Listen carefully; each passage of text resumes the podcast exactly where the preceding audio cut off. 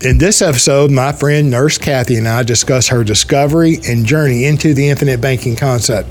Now, I'm telling you, she did an outstanding amount of research prior to paying a premium and getting started. She's worth listening to. I had a lot of fun having her on as a guest, and I'm sure you will enjoy it. Thank you for listening. Welcome to the Banking with Life podcast. I'm your host, James Neathery. And I'm as as excited as I have ever been because Nurse Nurse Kathy is with us today. She's agreed to, you know, carve out some time for us and uh, share with us who she is, what she does, and then how she became exposed to the idea of the infinite banking concept. And she's as you know salt of the earth people just cool as she can be. And I'm excited that you, the listener, has an opportunity to hear her. So, welcome, Nurse Kathy. How are you? I'm good. Thank you for having me. It's a really an honor to be here and something I didn't ever really expect would ever happen. So, really right. happy to be here. Well, let me say that I think that um, you and I began talking a little over a year ago or so. Mm-hmm um, you you've become a client, but you you had already done some research, and I mean you're an accomplished professional. So let's start there. Just share with us, you know, who you are and kind of what you do, Kathy. Sure. So as you said, I'm a nurse. Um, I actually my specialty is newborn intensive care, and I've been doing that just about 27 years, so not quite 30 years, but a really long time. Um, really a passionate educator on anything to do with you know sick and small newborns. And about a decade ago started my own consulting company specializing in baby neurology and teaching physicians and nurses how to read baby brains mris and set up different programs in their hospitals. So i travel and teach and help them to um, set up the best environments for families and babies to grow better baby brains from the beginning. That's awesome. How's the yeah. travel been the last you know 12 months or so yeah, non-existent, which has been a huge change for me over the last 20 years um, of really traveling the world. But um, gave me time to dig into these concepts, and I think that's, I guess, the hidden blessing in having a lot of extra time and not traveling and being so busy was a chance to really reflect on where I was financially, whether or not that was with protection, just learning new concepts and you know, I'm a lifelong learner, so it was just one of these things that YouTube brought me to here. Well, perfect. Expand on that. You know, so you you have some extra time. Yep. And uh, and you're reflecting on your financial position, and so you go onto YouTube, yeah. and so that's a lot of ground between then and now. So, yeah. You know, share with us your whole your whole uh, thought process, if you would. Yeah, sure. So, I mean, I think it, I mean, if I really reflect back, like, how did I get there? I was trying to think about that this morning. Like, I mean, it seems crazy now to even think that I didn't know about this, but but there definitely was a time. Um, so I really I would think I was looking for some strat some new kind of innovative strategies on how to pay off my house, like to be honest. And I was like, hmm, should I you know accelerate my payments? Should I you know I just was kind of thinking about this as a as a goal, you know, something that I could try to accomplish was to pay off my house. And so then that took me down kind of this bubble, and I ran into some videos around velocity banking. And somebody in one of the videos I was watching, I got really interested in kind of understanding this difference between daily accumulating interest versus kind of our traditional mortgages and, you know, how to leverage daily interest. And so that really, I'm kind of a math nerd, so that really, really intrigued me. And so I thought, hmm, what is this concept? So I just really started digging into that idea. And then somebody in one of the videos said, and if you really want to turn this over, you should try infinite banking. And I was like, infinite banking? That sounds kind of cool. And then I just found Nelson Nash Institute, started listening to videos there, just you know, was watching tons and tons of videos about illustrations and how you take out loans and and literally just consumed hundreds and hundreds of hours wow. of content. And of course, your channel was um, one that came and and really, you know, I thought that connection between you and Nelson Nash, you know, was just like this great synergy. And so I booked a call with you. And I, am going to use a math nerd if I could. yeah, sure. Because um, we did, we had lots of phone calls. I mean, you were yeah. you were very inquisitive. You had a lot of legitimate, good questions, and a lot of them. And we spent some time. Yes, we did. You know, going through a lot of different. We deconstructed, you know, some of the ideas that that really mm-hmm. resonated. Mm-hmm were, were good ideas, but there were some adjustments that were that were made. Yep. Um, and then, and so I don't know. We had several calls, and then you know you just go through the process, and so it's I don't know when you're first actually became a client, purchased policy somewhere. I think it was maybe yeah eight nine months ago. But okay. yeah, I mean it took me a good two three four months of you know, researching, double checking, you know, checking in with my partner and saying, you know, is this a good idea? Should we do this? He was a little more skeptical. I made him watch some things. I reread the book. I listened again to podcasts. I, I mean, I literally just, and I don't know that that's that everybody needs to go that deep. Um, I just I, guess I could give a backstory on on I had had purchased a universal life policy um, about six years ago, and so I like to say I had the right idea but the wrong tool. And so yep. I already had this idea that that I wasn't going to be investing in 401ks anymore. I was looking for an alternative. And so I think that I was already you know, I was already interested in something different, but again, I felt burned by the other tools. So I think that made me more studious and more responsible this time to just really understand what I was buying, understanding the mechanisms, and to be sure that I was really confident in what I was going to do with it, why I was doing it, instead of just this is an alternative 401k and you know just trying to kick that to the curb. And and I feel like that's what I probably did in the last situation. I didn't really understand how the policy worked. The other thing is that the other agent was never ever available and so i think that you know just having so many calls with you you know you know you say it on the podcast you know you just call julie and you just call but these are like real people i mean i know it's hard to believe when you watch it from the other side of the screen but i mean these are real people you know you get on the phone you James actually calls you, and Julie, te- you know, emails you, texts you. I mean, they give amazing customer service. So I feel like that part of it just also gave me confidence that you know, I wasn't getting myself in another situation and, you know, just had done my due diligence. And, you know, at some point you say it's all rhetoric till you write the check. And at some point I just decided, well, guess it's time to write the check. And good job because it, it was past time. And, but it was, you know, uh, I say past time, and it really is all conversation until somebody writes a check. But yep. you can only go as fast as you, each of us, we can only go as fast as we can be comfortable with. Not that we yeah. should always remain in our comfort zone. And, you know, we have to be open to new ideas always, right? So yeah. you're a lifelong yeah. learner. I'm a lifelong learner. And, you know, the older I get, the less change I like. Mm-hmm. But, you know, it's got to be balanced. I got to have an open mind. You know, open and free debate is good. Um, you know, why is Universal Life? Why is that the wrong tool? I think you pretty much discovered that on your own. I did. Mm-hmm. Right. And and then I got to say, 100 hours of any topic is that's a lot, right? Um, but I think it's important, and we're all different. You know, some of yeah. us need more than others, and and I would rather personally err on the side of being too conservative or too much knowledge on a particular mm-hmm. topic. Um, and then the balance is always, you know, how much time, you know, uh, is it going to take to actually make a decision? But yeah, yeah. Do you feel like? I guess at some. Oh, go ahead. No, no, go ahead.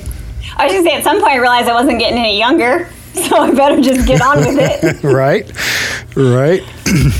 so did, did you feel like you had to become a life insurance expert? I mean, you did learn a lot about product differences because you discovered on your own that you had the wrong tool. Yeah. and maybe the lack of attention accelerated that which is that's nothing new in the financial world either. Right. a product is sold a product is purchased and then all of a sudden you're instantly orphaned. Yeah. You know yeah. um, so i'm sure that accelerated you know the, your discovery of maybe you owning the wrong tool.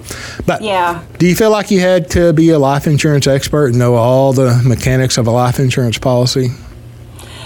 No, I mean, I, I mean, I'm sure I thought i mean i was definitely was more educated than i ever was before and and of course if you're going outside the box and you're trying to talk to your partner about it you know you kind of feel like you have to know a little bit enough that you can explain what you're doing um, but i mean i think i mean again i guess i would go back to be your own banker you know the book if and you guys preach that all the time. It, once you understand the concept then i think you you really just just you're you you're just dive in. And and you an, you're the agent so you would answer all the questions I had like how does this work or how does that work? And um, you know as soon as you know you just kind of realize it's not an investment it's a savings it's a bank and you know it's you know you save money you got to put your money somewhere. So you know why not do what the rich have always done? Why not do something that's very old something that I always like what you say about it predating the IRS and these other 401ks and I was just ready for something that was off the beaten path. Perfect. and then your partner, I mean, I don't think travel really slowed him down much, right? No, it hasn't. Or Travel, COVID didn't slow his travel down. No, yeah, he's been really busy. So you did have to, you know, learn enough to convey it confidently, you know, and that's yeah. a difficult challenge in its own, right? Because um, typically, and not just within the infinite banking world, but anytime we're exposed to a new idea, something different, um, but in the financial world, we're often put, and I don't agree with it, but we're often put on the defensive, not by mm-hmm. our partners necessarily, although that does happen sometimes, but by every other financial professional guru, because the more yeah. successful someone is, the more professionals they're surrounded by, typically, whether they're mm-hmm. CPAs, attorneys, you know, financial advisors of whatever sort. And which is okay. That's good. Um, and my position has always been there's room at the table for all of the professionals if the customer, if the consumer, if the client, if their best interest is truly at heart, then there should be room for everyone right? But yeah. then you get real territorial with you know attorneys and viewpoints of CPAs and life insurance or investment and whatever. So I'm not yeah. saying it's always a love fest, right? But yeah, um, you typically get pushback and put you're put on the defensive whenever you discover this idea and you want to share it with people. You know, the attorneys are typically like, my gosh, that's life insurance. You need an ILIT or you need to be in a trust or you know, you don't need the cash value. Look at universal life or look at whatever mm-hmm, for estate mm-hmm. planning. Then the financial advisor is like, wants you to explain to him how yeah. dividend paying whole life insurance works. And he already thinks he knows and they're already an expert, and it's very hard to teach anybody or someone that knows everything anything, right? Mm-hmm. I, but mm-hmm. and then you're typically put on the defensive. I don't agree with that, but it happens. Um, yeah, and I there was a I think you call it noise, and you know there's a lot of noise, and there's even noise amongst your family and friends and people who are well-meaning. And I think at some point you just, at least for me, I just said I decided this is what I'm doing, and just stopped listening to the noise. Right, and either they respect that or they don't, and then the discussion yep. pretty much ends, right? Yep. and, and I pretty much, uh, I always um, say and encourage that, you know, because once we embrace it, it's even like health, and we'll get into health. I want you to share more on what you do.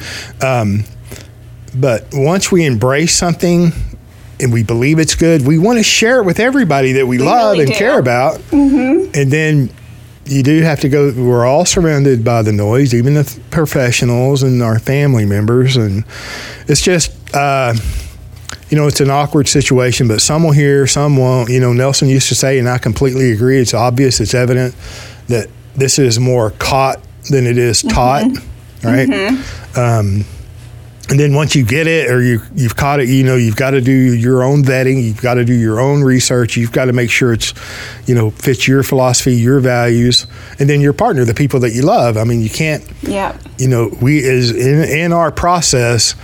You know, husbands, wives, partners, they have to be on the same page or they they can't become a client. It's so important.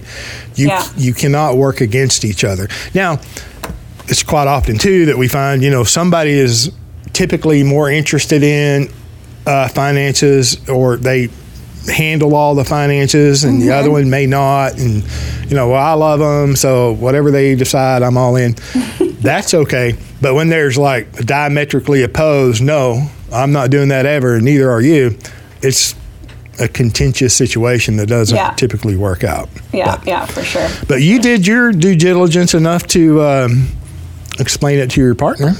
Yeah, yeah. I mean, we still have. Con- I mean, I've done obviously with having done so much initial research and then continuing to listen to the podcast and you know your q and a's and all of that. I mean i continue to learn and i continue to go back to the books you recommend and and review those. And so i might pick up a nugget here and there and share it with marcus and say you know here's what i learned this week or here's what i heard or you know just continues to validate and help us have a deeper understanding of you know what what this kind of thing is that we've decided to do to become your own banker and to you know be able to you know capitalize a, a plan that can help you in the future when you need it. Yep, and I'm excited. you know, we're level. we're still on the early end, and we were just getting yeah. going. We are just getting started.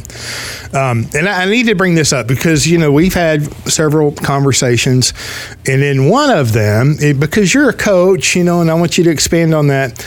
Um, sure. You you you are a coach. I mean, you you teach medicine, you know, to a lot of people and have done that for a long time, but um, you said this, and we kind of agreed, and, and I wrote this down um, because I do mentoring, you do mentoring, right? Mm-hmm. And we agreed, and this was we agreed. I'm, this is straight from Nurse Kathy. Okay.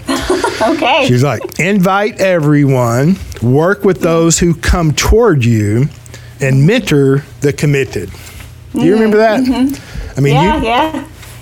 Yeah, it was a quote I actually heard from, um, you know, in a lecture, and I believe his name is Seth. Um, Seth Rezemy um, is who I believe said it first. So if I don't want to make sure I get give credit to where credit is due, but it really resonated with me, and it was in you know part of a, a network marketing business um, at product, you know, kind of a business education, and you know trying to in those kind of situations when you are doing network marketing or sales or you know in anything really, um, you know especially in what you do, it's you know, invite everyone. I mean, I, I, think this is always true, and you know, work with those who come towards you and mentor the committed. I mean, I, I just thought those those three little statements really play out in so many different ways in, in our life, and and this is, I think, that's kind of your model too. It is. I love it. Everybody. Yep. When you said that, I'm like, oh my gosh, I love that, and yeah, you know, I'm going to use that. This is the first time I've used it, right, in a broad context. Yeah. Um, no, it's it's great words to live by, especially you know when you when especially what you do in teaching, um, but all of us, I guess. Right, and so, okay, so uh, share with us. Um, you know, just continue. You know, you've gotten started. We're at the early end, and we're still, yeah. you know, building. And what what are you what are you doing? You know, professionally. You know, share with us what you do and how you do it. I mean, I know the sure. what you already said, but go deeper. Yeah, so I mean, I guess I I always usually say, you know, I'm a nurse by training, um, and then I've you know I worked in the hospital for many many years, and then started my own business, and so I've been self-employed and building businesses um, at least since 2006. So I guess that's 15 years now or so, and you know, I think as you kind of move from being an employee to self-employed, you learn lots of things you never ever expected to, especially as a nurse. You know, I didn't ever think that I would need to be thinking about my own retirement, my own insurance, my, you know, you know, just my own savings tools and, you know, capitalizing and making decisions on cash flow and, you know, how, how am I going to invest now versus later? Or do I invest in my business or save for a 401k? So, you know, I think just becoming an entrepreneur and business owner, you, you learn all sorts of things that you weren't initially trained to do.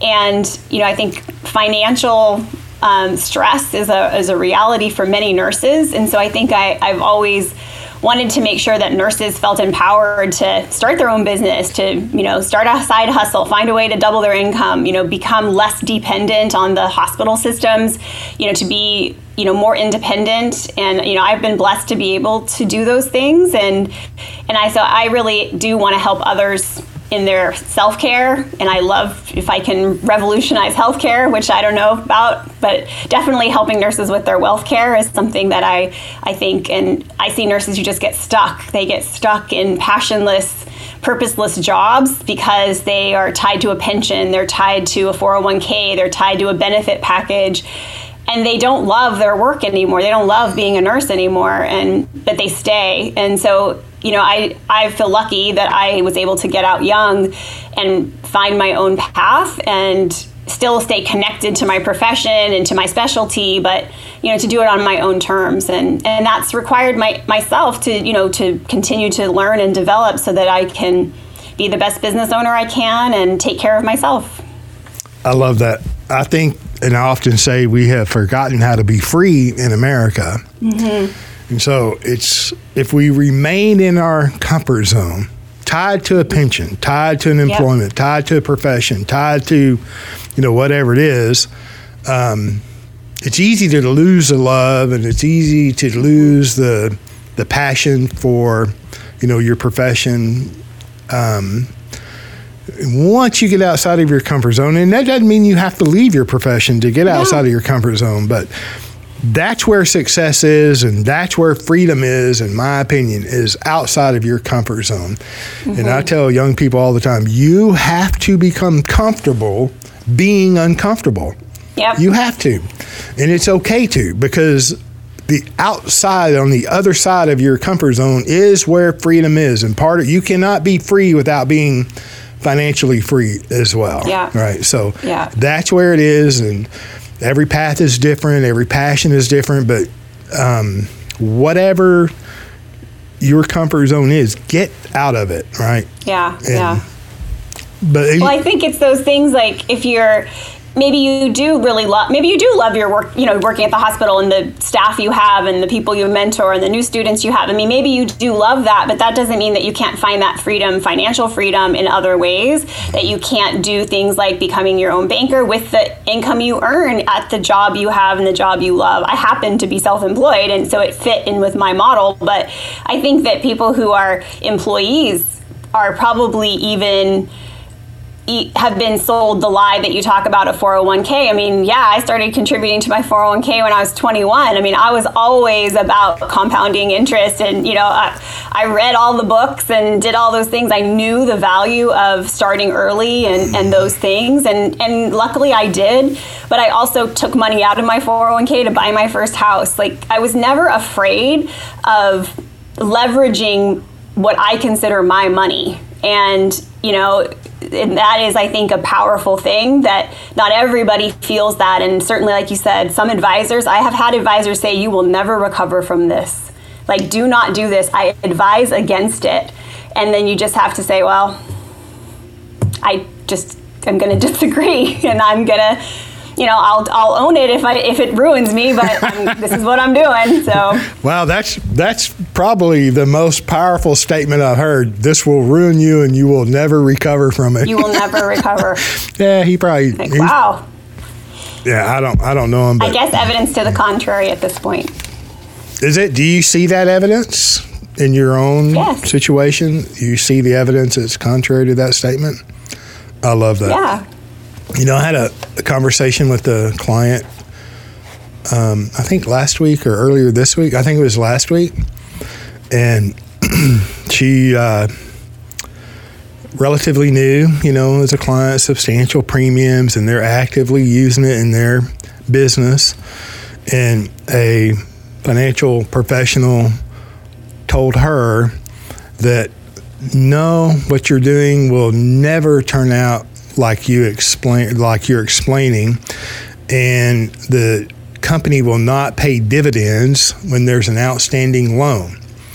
Mm. Well, whether he knew it or not, they have substantial outstanding loans because they paid substantial premiums mm-hmm. and they're financing a substantial business that has substantial cash flows. So yep. she knows to the contrary, he's sitting across the table from her telling her this isn't going to happen whenever it's actually happening.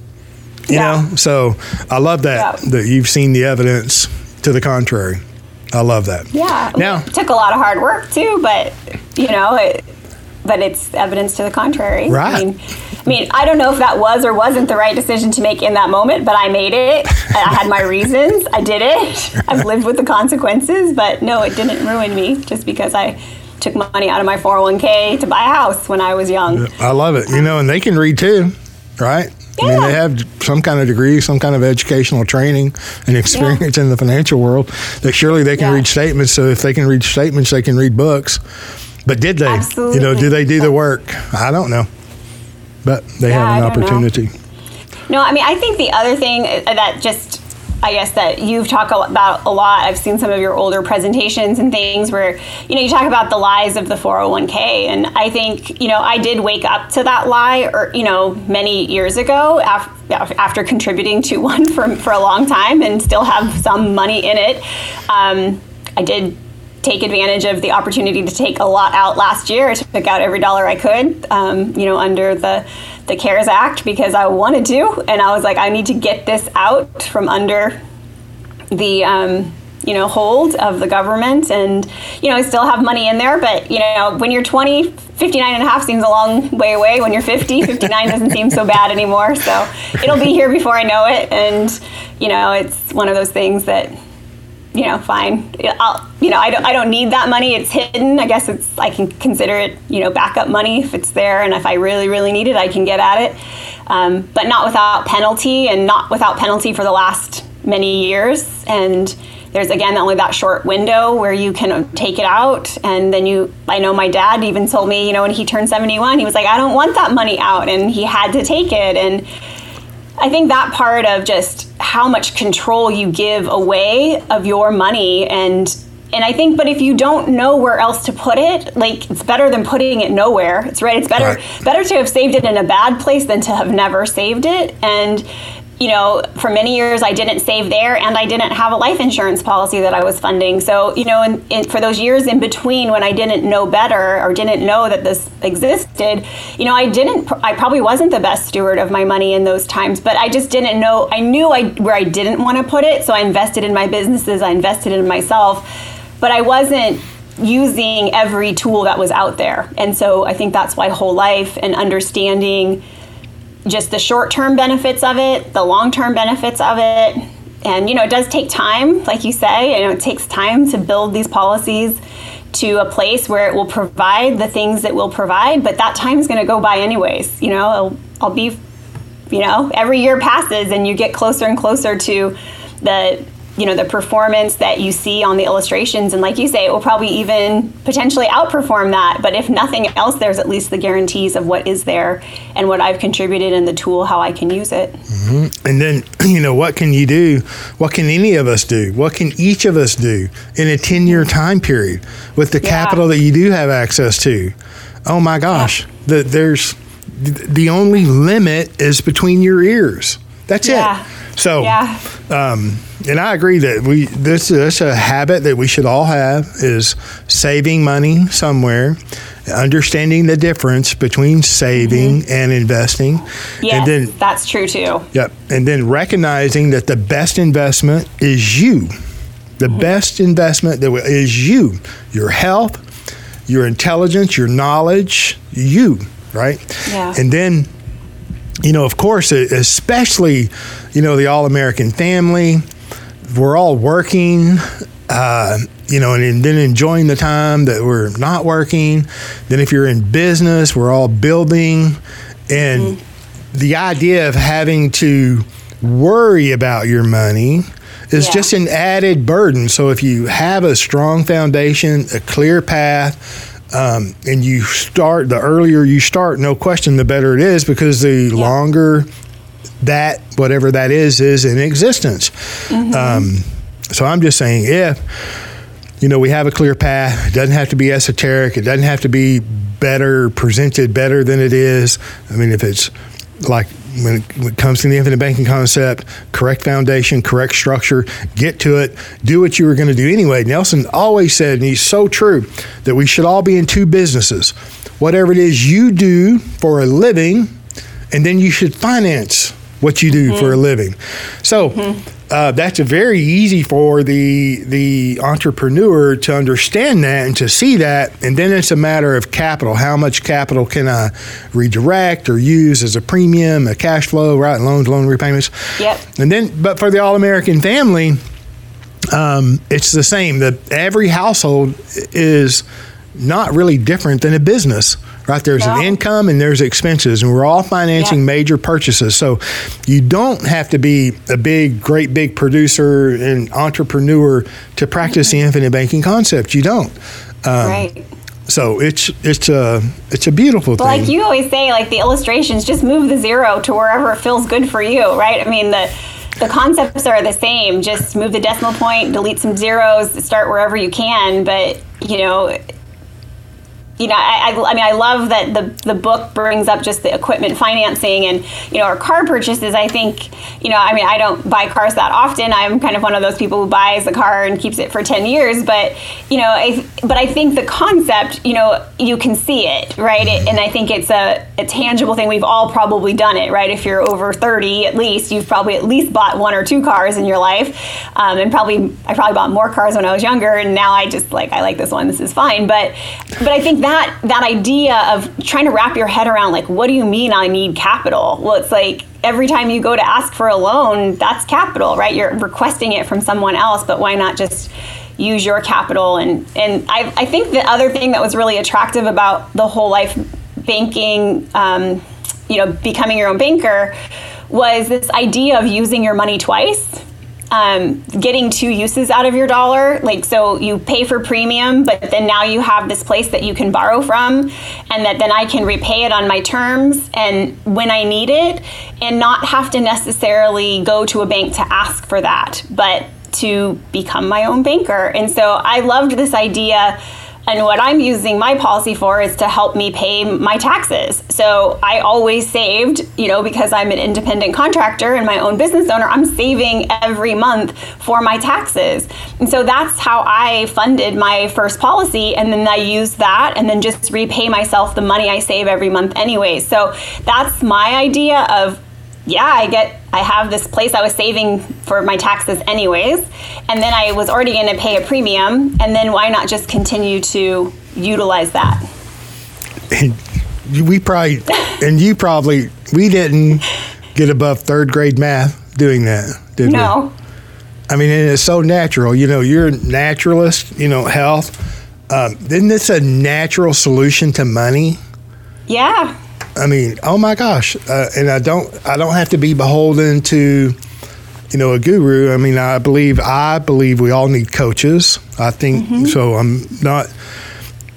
Yeah, I, I just don't believe that we should all be beholden to, you know, a financial expert or a health expert. We should learn enough about our finances and about our health and everything else that we're interested in so that we can be competent. You know, now I want access to the professional, I want access to the expert. I just don't want to be dependent upon them, Yeah. right? Yeah. So, um, it's a beautiful thing, in my opinion. You know, this is a natural solution to money. It is because, I mean, money's just a tool, but it's got to reside somewhere. That's the medium of exchange that we use. I mean, it's it's it's a I beautiful can't thing. wait to have my money in my bank instead of someone else's. and I know you're helping me build a bigger Mm-hmm. bank, but you know, it's just those things of you know you have to start somewhere. You have to start with your comfort zone and get your feet wet. And like you say, you all we all start too small. And um, but you know, you've given us some strategies to help us you know lock in age and lock in health, and you know give us some ways to utilize our policies over time and to convert things in the future. So you know we've we've taken taken those steps so that you know we can do those things. And you know in the meantime while we're while we're learning and while we're figuring out you know how does the cash flow all go and you know how do you wrap your head around paying a premium? And you know just just the mechanics of it all. I think it takes time and you know there's really no substitute for just taking the time and getting the experience and incrementally like you said once you grasp it why diversify? Just keep doing more of what's right what you know Yep. No, and, and you know, without patronizing, I mean, I'm very proud of you, and I'm very proud of, you know, uh, your partner, and because y'all have laid the correct foundation, right? And then you've even laid out the path to continue to expand. Once you wrap your mind around, oh, I'm doing this anyway with taxes, it's just sinking fund method. I'm accumulating money here to pay my taxes. Just don't pay your taxes one year and see what kind of property and assets swaps hands, right? Um, But then that's only that's a major thing. There's no question. It's very major, but that's only one thing That's that you're financing. Right? Yep. Yeah. And yeah. Wait till I need a new car. It's happening soon. right, and that could probably be done in addition to the taxes at the same time. Yep. Mm, What a concept, right? Imagine that. Yeah. yeah, Marcus did his car already. He he had a loan outstanding, and we converted that into his policy loans, and so he's learning how to do that and structure that and how we manage the cash flow about that. Yeah, so yeah, it's it's a matter of getting it and you know understanding enough, asking the questions from your mentors, and calling the office, and then you know just Taking action. you're going to do anyways. That's right. Take the action. Build the build the entity. Build the bank. Start the policy. Pay a premium. Go through underwriting. As boring as all of that is, as time Yep. consuming as that is, it's worth it. Right. So Absolutely. perfect. Well, I think the other thing I've learned is just that, at least along the way for myself, that no one really ever talked to me about what it what it really looked like to be properly insured. So, you know, I, I don't have kids, and so I never really thought about life insurance. I had, you know, you know, a small enough policy to pay off the house and to leave some money to, you know, to support others, but you know, I didn't and, and maybe other people who have kids think differently of like oh i definitely need to have life insurance. I, I didn't feel that that need but i think that just learning how how likely most people are probably underinsured. And even when we got our first policies and you said you know you're still underinsured um, you know if you really just run the numbers and look at your age and look at your health and look at your income and that and again those numbers are different for everyone but it's just you know income times time and if you realize that life insurance is designed to be you know a replacement of income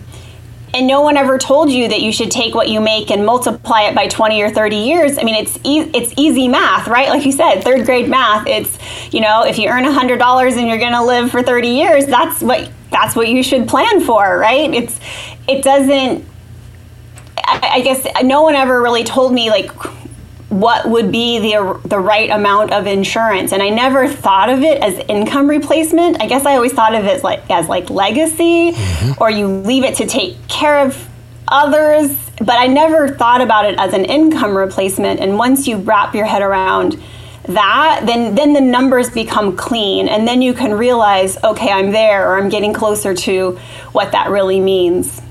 That's awesome. and, you know, thank you for even bringing that up.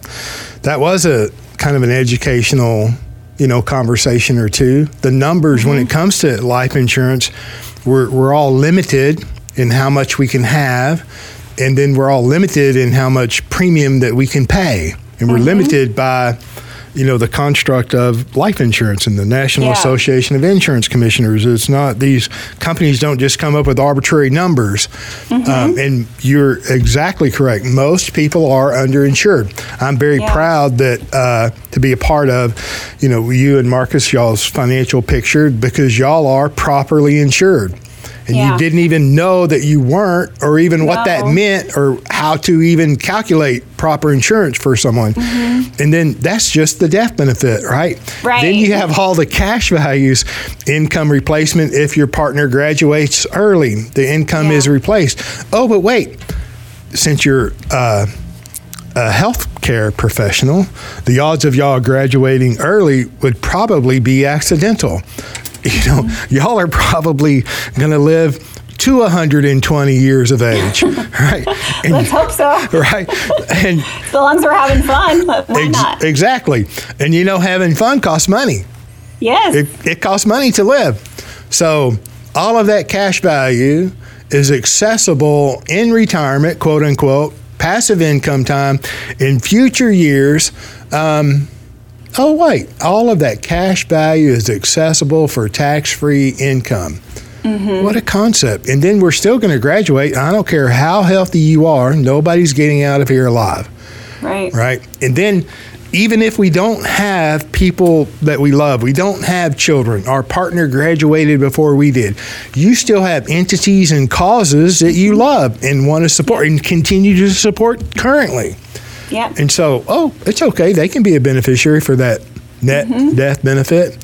What what a benevolent, altruistic idea. You know, life insurance is is really a noble financial product. So, mm-hmm. um, I appreciate well, the other thing is, if, if all that doesn't get you, then wouldn't you want to at least do the secrets of the rich?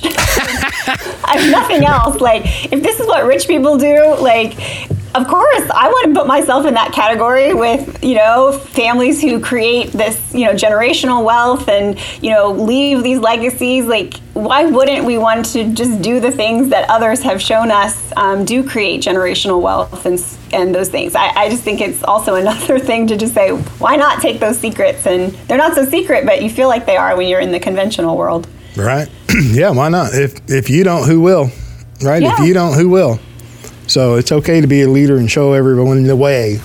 You know, the ones that get it, great. The ones that don't, invite everyone, work with those who come toward you, mm-hmm. and mentor the committed. I love that. Yeah, I love that.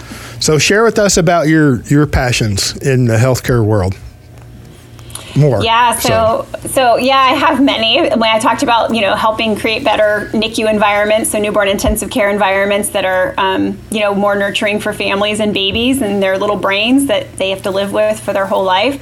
Um, so that's really consumed most of my professional life.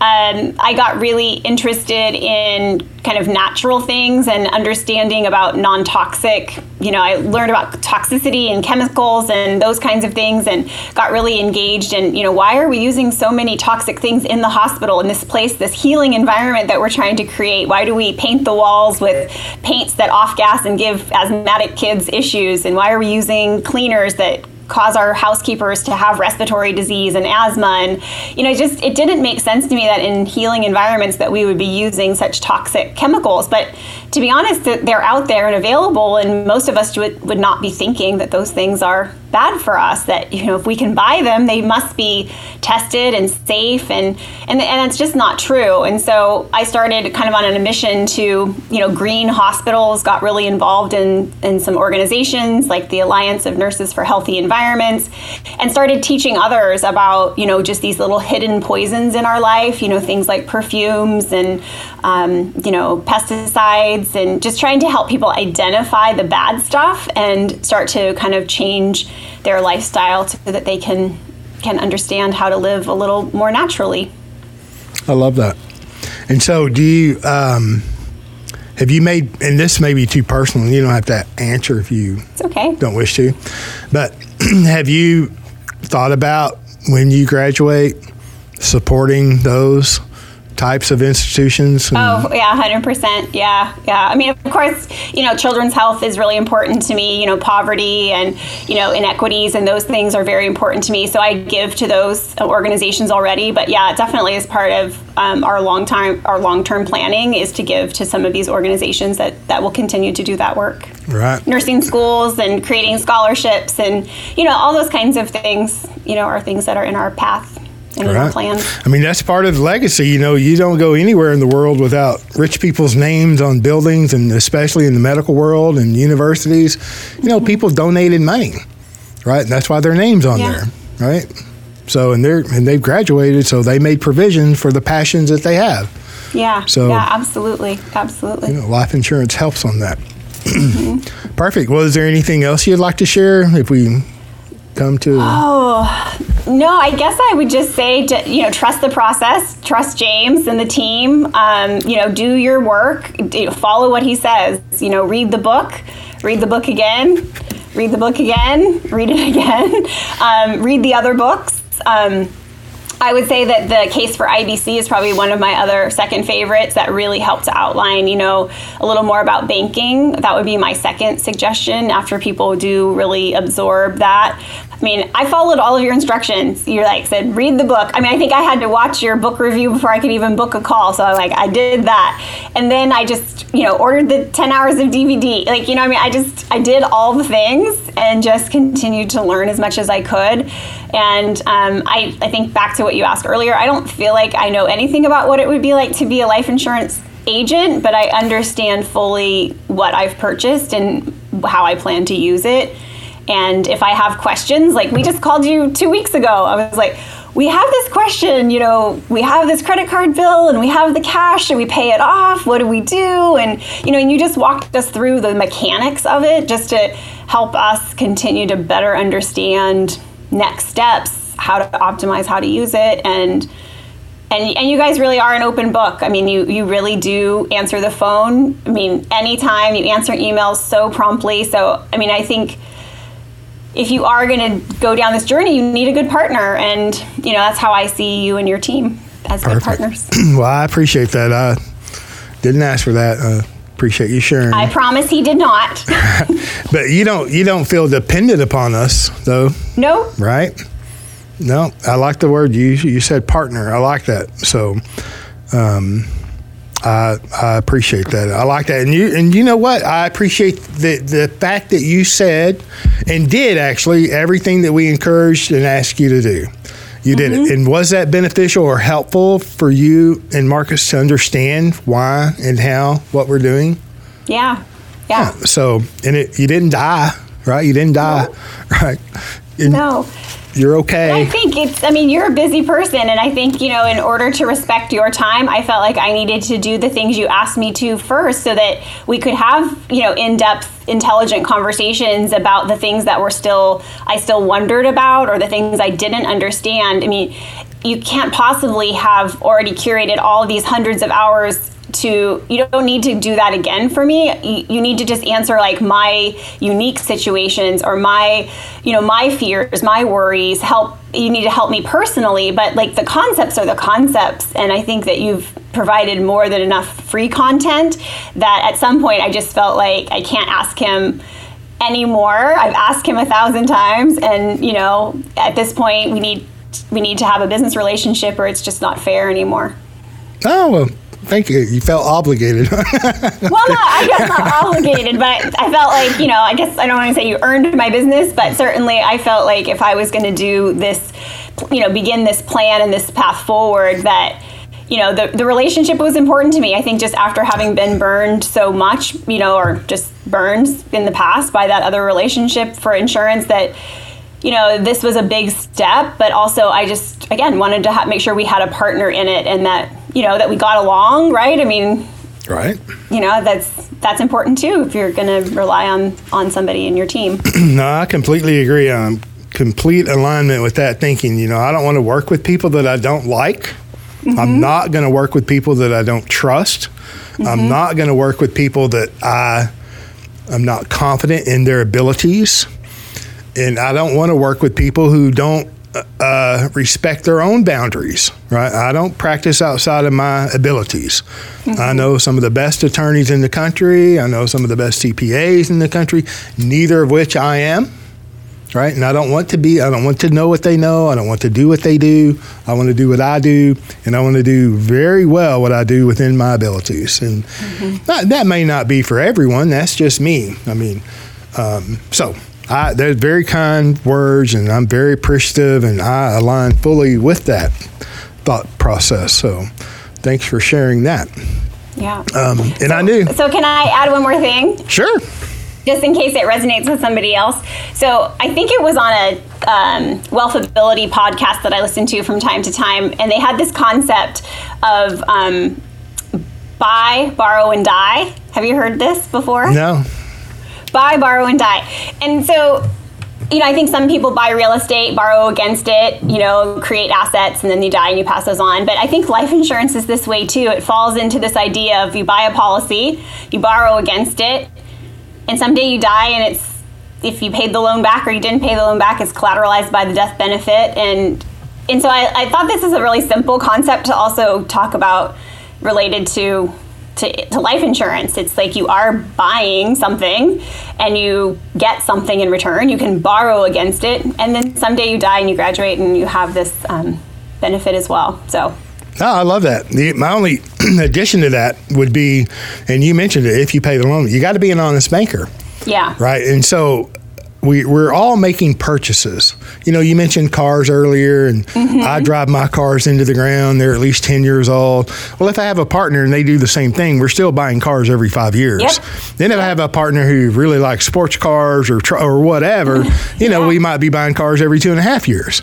Right. So, Um, and too, I'm going to touch back on your father too, his mm-hmm. comments because okay, so I'm going to buy a car. I've got to have cash or right. access to capital to make a purchase.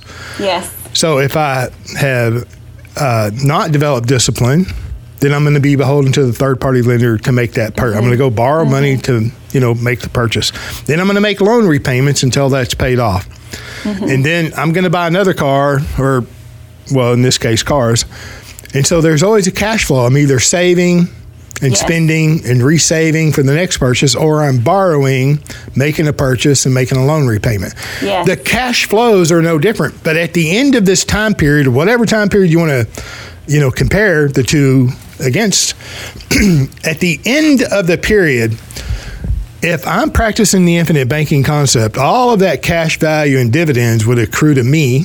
Mm-hmm. If I'm borrowing from the third party lender, all of that cash value and dividends is going to accrue to them. Well, James, the bank's not buying life insurance. I get it, but the bank pays dividends. Mm-hmm. Right? And they just your bank pays dividends. They just don't pay you a dividend because you're not the owner of the bank.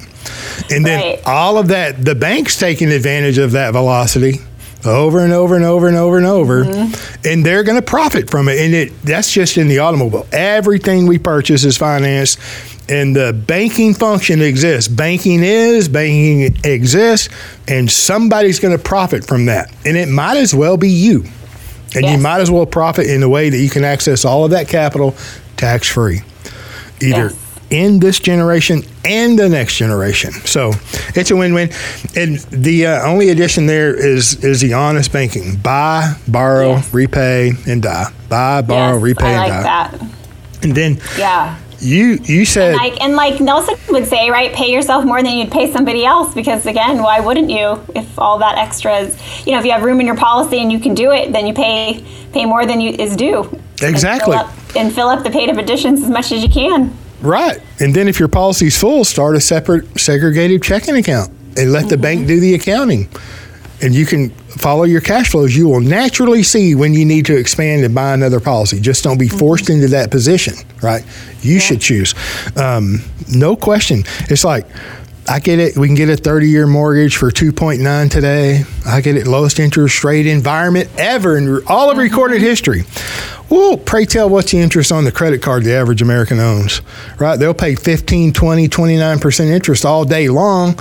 And yeah. they're valuing the third party lender's money at that rate, or they wouldn't be paying it, right? And then they probably really don't even think through that whole process. So, uh, the third party lender's money that didn't exist until you signed your John Henry on the loan document is valued at 20 percent and yours your money's not worth that of course your money's mm-hmm. worth more than that so this Absolutely. does give you kind of a guide or a barometer a way to measure the value of your money and your cash flows and once mm-hmm. you see that it's like oh no wait a minute i'm trading my time my experience my knowledge and i'm taking it away from family or things that i love to create this income and to create this cash flow it's it's it's valued much more than twenty percent.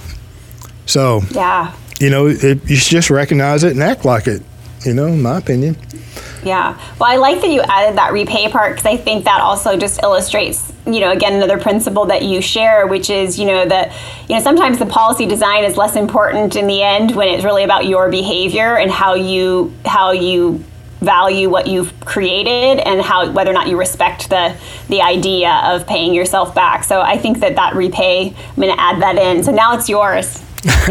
It'll be your little. It's modified, um, right? it's a modified, yeah, modified. Um, but I think that is really important. I mean, it does feel kind of. Um, you know, juicy and desirable to like take all this cash value out and never pay it back, but you know that's not really the purpose of it, right? The the purpose is to you know use it when you would need it normally, not to go be frivolous and buy things that you wouldn't have bought anyways, but you know, to use it for the things that you were planning and to just be your own banker. Yeah, that's a real pitfall, you know, because we accumulate the capital with such ease of access to it. Mm-hmm. Um, you know, then we're benevolent. We like to help friends and family, you know, become your own banker. We, we, we finance things and then you know, there may not be a formal agreement and you're not really mm-hmm. going to repossess anything from your friends and family. You got to be careful with that. And then everything walking down the street is not a deal. You know, right. if you're in the real estate world, everything walking down the street is not a deal. This gives you the opportunity to enhance your skills to even recognize opportunities, mm-hmm. in my opinion. Um, yep, yeah, I mean, no. if it's not going to make more than what the current dividends are, then why you know don't don't move it? And I, I think you said that earlier too, which is you know something I think people most people don't really think about their IRA and their retirement plan as an investment. And I, I, think you've said it many times and others too right? You know investment has the risk of loss just as much as risk of gain. And you know, it's like buying a house. We all assume your price of your house is going to go up but if you've you know lived long enough you've seen that that's not always true. And um, you know it's just it's one of these things that you know you do want to be very um, smart with the capital you've created. And you know put it in a place that you have the most control and that you you know make those investing decisions knowledgeable that there can be loss not just gain. Yep i love that.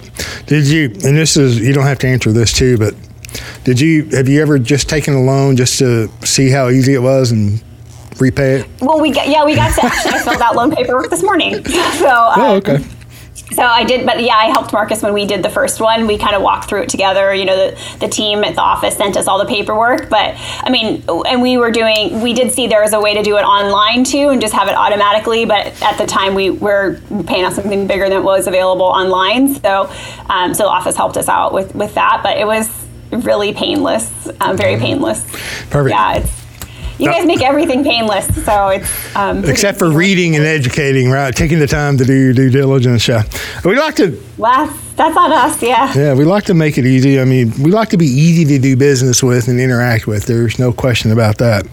I mean, customer yeah. service, client service. I mean, that's important. Um, I, I, would like to touch back on you made a comment earlier about your father. Your father, mm-hmm. when he turned 72 and a half, he had to take his required minimum distribution and did not want the money. I don't want the money. But he had, and we all have to, well, 70 yep. and a half then, now it's 72, right? Um, you have to take your required minimum distribution because Uncle, from qualified plans, because Uncle Sam wants his share. Yeah. Right? And, and I have a lot of clients that are, you know, uh, in that situation and they did everything that the financial you know community taught them to do yep. right save which is important invest in qualified plans and it was always under the assumption that when you retire if you save 10% in a qualified plan you're going to become a millionaire when you mm-hmm. retire and you're going to be in a lower tax bracket and the right. question is always which one happened or which one didn't happen right and so yeah most of their money's in their home or their qualified plan and they have to take it out and pay taxes on it and then they have nowhere to put it in a non-qualified account other than a savings mm-hmm. account or give it away. Right. It's like you really don't have control because you didn't have a choice in that. And now a lot of people may need that money to live on. No problem right yeah but, yeah, for uh, sure, for sure. And that's, I mean, that was just he hadn't needed to take it out yet. I mean, he was just felt like the longer I keep it in there, it keeps growing. And but why would I want to take it out? But like you said, it's just those are the rules, and um, you know, we all sign up for that when you know, when we sign on the dotted line to get involved in those, probably not really understanding that. And again, you know, in your 20s, in your 30s, 70 seems like a long way away. You can't imagine that you would ever, you know, I, I, think it's also that lie around, um, and, and I believed it. I mean, to be honest, I just believed it. Like I couldn't really fathom, you know, you know, of course you when you're older you'll be in a lower tax bracket and i was and i think i don't know if it was one of your videos or somebody was just like why would you want to be in a lower tax bracket like why is that a selling point of these plans and i, I just think when you realize you have already been diligently saving and that there are caps to what you can save. And then you have to like try to find some other way to save. And you know maybe you do a roth ira and, and that's great and fill that up for as long as you can. But you know if you become more successful than those limits then you're capped out there. And those caps like there is you know you're like you say if you're a producer like whatever you're producing and that's how that multiplier is worked out like that's how you can build your bank these rules are made for everyone and if you're at a, a, certain income you will cap out. You will put enough in those and you can't do any more. And how is that fair to you you know who need who will likely need more in the future? And you know you always say you know pay the taxes on the harvest or the seed and and that that those are just the concepts you know like these little nuggets that you say over and over. Like you really need to really ponder on those because i think once you understand those little things that you say like they're really deep and they're really profound and and those are all the little things that stack up. And you know most people do look at oh i have a million or i have two million in my retirement plan. Isn't that amazing? You know they've worked 50 years for that. And and then they have to pay tax on that. So it's like nope sorry you don't actually have as much as you thought. And then all the fees on the back end and I mean, just all those pieces of the invisible erosion of your capital that happen inside those those accounts. It, you know, but I, but I get it. People feel trapped. They don't know what else to do, and I felt that way too. And so, you know, you do what you do till you know different, and and luckily, I found something different. Right, and then when you know better, you should do better, right? Mm-hmm. I love that. You're awesome. You're gonna have to come back because uh, people well, need to thanks. hear you. You're welcome. It has been. Any any other closing comments?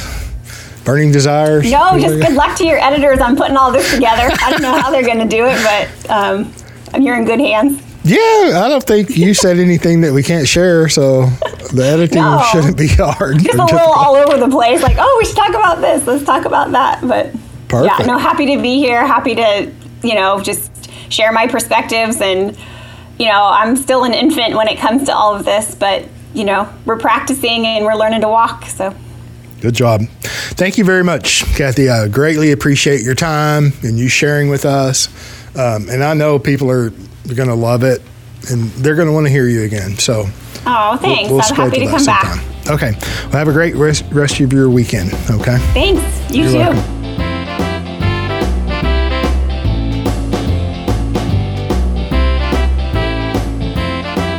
Thank you for joining us on the Banking with Life podcast. If you're watching on YouTube, make sure to like and subscribe and click on that little notification bell. Otherwise, join us on Apple Podcasts and Stitcher for weekly content.